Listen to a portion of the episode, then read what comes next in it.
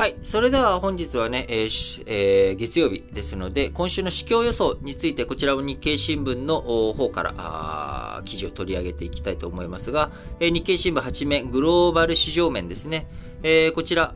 株式については今週、まあやっぱりあのー、アメリカの株式市場についてはね、昨日今週の予定でお伝えしました通り、えー、6月の消費者物価指数、えー、こちらの発表、ここがね、どういう風になっていくのかと。いうところが注目ポイントになっていくのかなと。えー、そして、えー、4月から6月の決算発表。えー、こちらを控えて、えー、内容次第で、投資家、あちょっとね、今株に投資すべきタイミングじゃないんじゃないかな、どうなのかなっていうようなね、えー、まあ、こういった慎重な動きがアメリカの株式市場あるかなと思われます。えー、一方、日本についてはね、参議院選挙、えー、こちら、あまあ、丸一からずっとまあお伝えしております通り、まあ、与党が勝利ということで、えー、しばらく日本の経済、政策については、まあ、大きな変化あないだろうと。えー、安定が見込まれるだろうと。いうことから、まあ、相対的に下値、えー、下支えして、えー、日本の株価、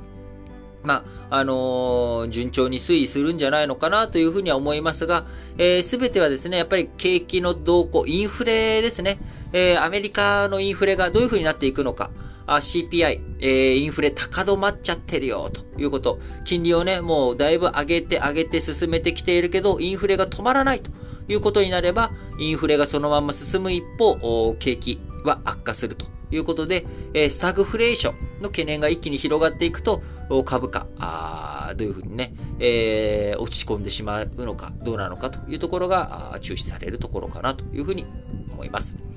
え金利については今週のアメリカの債券市場、長期金利の指標となる10年もの国債利回り、こちらは3%を挟んで推移しそうだというふうに見込まれています。えー、FRB の金融引き締め、アメリカの中央銀行ですね、FRB の金融引き締めが景気後退、えー、しちゃうんじゃないかと。で、景気後退していくと、まあ、金利っていうものね、えー、が下がる。なぜ金利が下がるかというと、えー、債券価格上昇していく。えー、こう、金、こうね、世の中ちょっとあんまり経営が良くなさそうだと。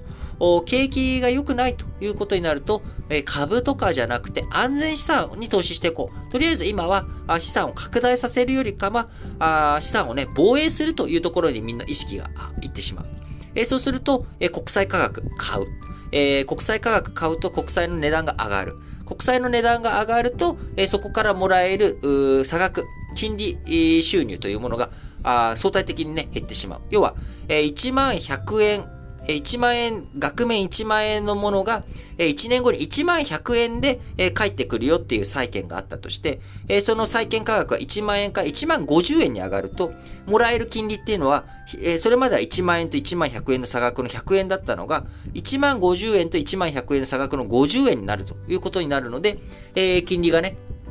債券価格が上がると下がるということになります。えー、なので今あ、金融政策としてはね、えー、利上げ進めていくというところですが、あこのね、利上げが一方的に進んでいき、景気が悪化していくということになると、えー、長期金利、そのね、え、金利を上げた利上げよりも、大きく金利が上がっていくわけではないという状態になっていく可能性があるということです。えー、そうなっていくとですね、あの金利があんまりこう大きく上がっていかないということになれば、あ円相場、タイドルでね、上昇する可能性があるということになっていくかなというふうに思われます。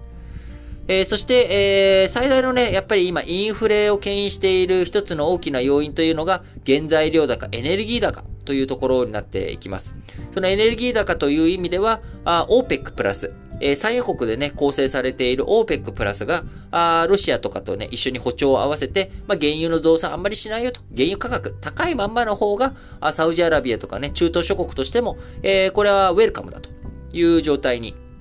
えー、なっており、なかなか増産ペースっていうものをね、早めていってくれない。ゆるりゆるりと増産あしているという状況の中、えー、今週13日からですね、16日にかけて、バイデンアメリカ大統領が中東を訪問します。えー、この中東訪問、えー、理由としてはね、えー、11月の秋の中間選挙、えー、こちらバイデン大統領アメリカで控えていて、えー、その中間選挙よりも前に、えー、アメリカ国民の生活の足である車の自動車のガソリン、えー、こちらの価格を下げていく。そのためには産油国の増産が必要だと。えそれをね、説得、交渉をしていくため、え促していく、えためにですね、今回、え中東訪問してサウジアラビアでも、え、その人権侵害的なね、え問題で、えー、問題抱えているムハンマド皇太子、えー、バイデン大統領としては今まで、えー、あまりちゃんとね、えー、向き合ってこなかった人と、えー、今回向き合っていかざるを得ない。え、その中でどういった情報をアメリカ側がして、え、サウジアラビアがそれに応えていくのかどうかというところ、原油価格がね、どういう風になっていくのかというところが今週の注目ポイントかなと思います。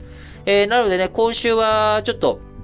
え全体的に不透明感強い状態ではありますけれども、え日本株、日本円の動きはアメリカとかその諸外国とはちょっと違った動きもするんじゃないかな、どうなんだろうっていうところね、えこのあたりを注目しながら1週間の相場見ていきたいなと思っております。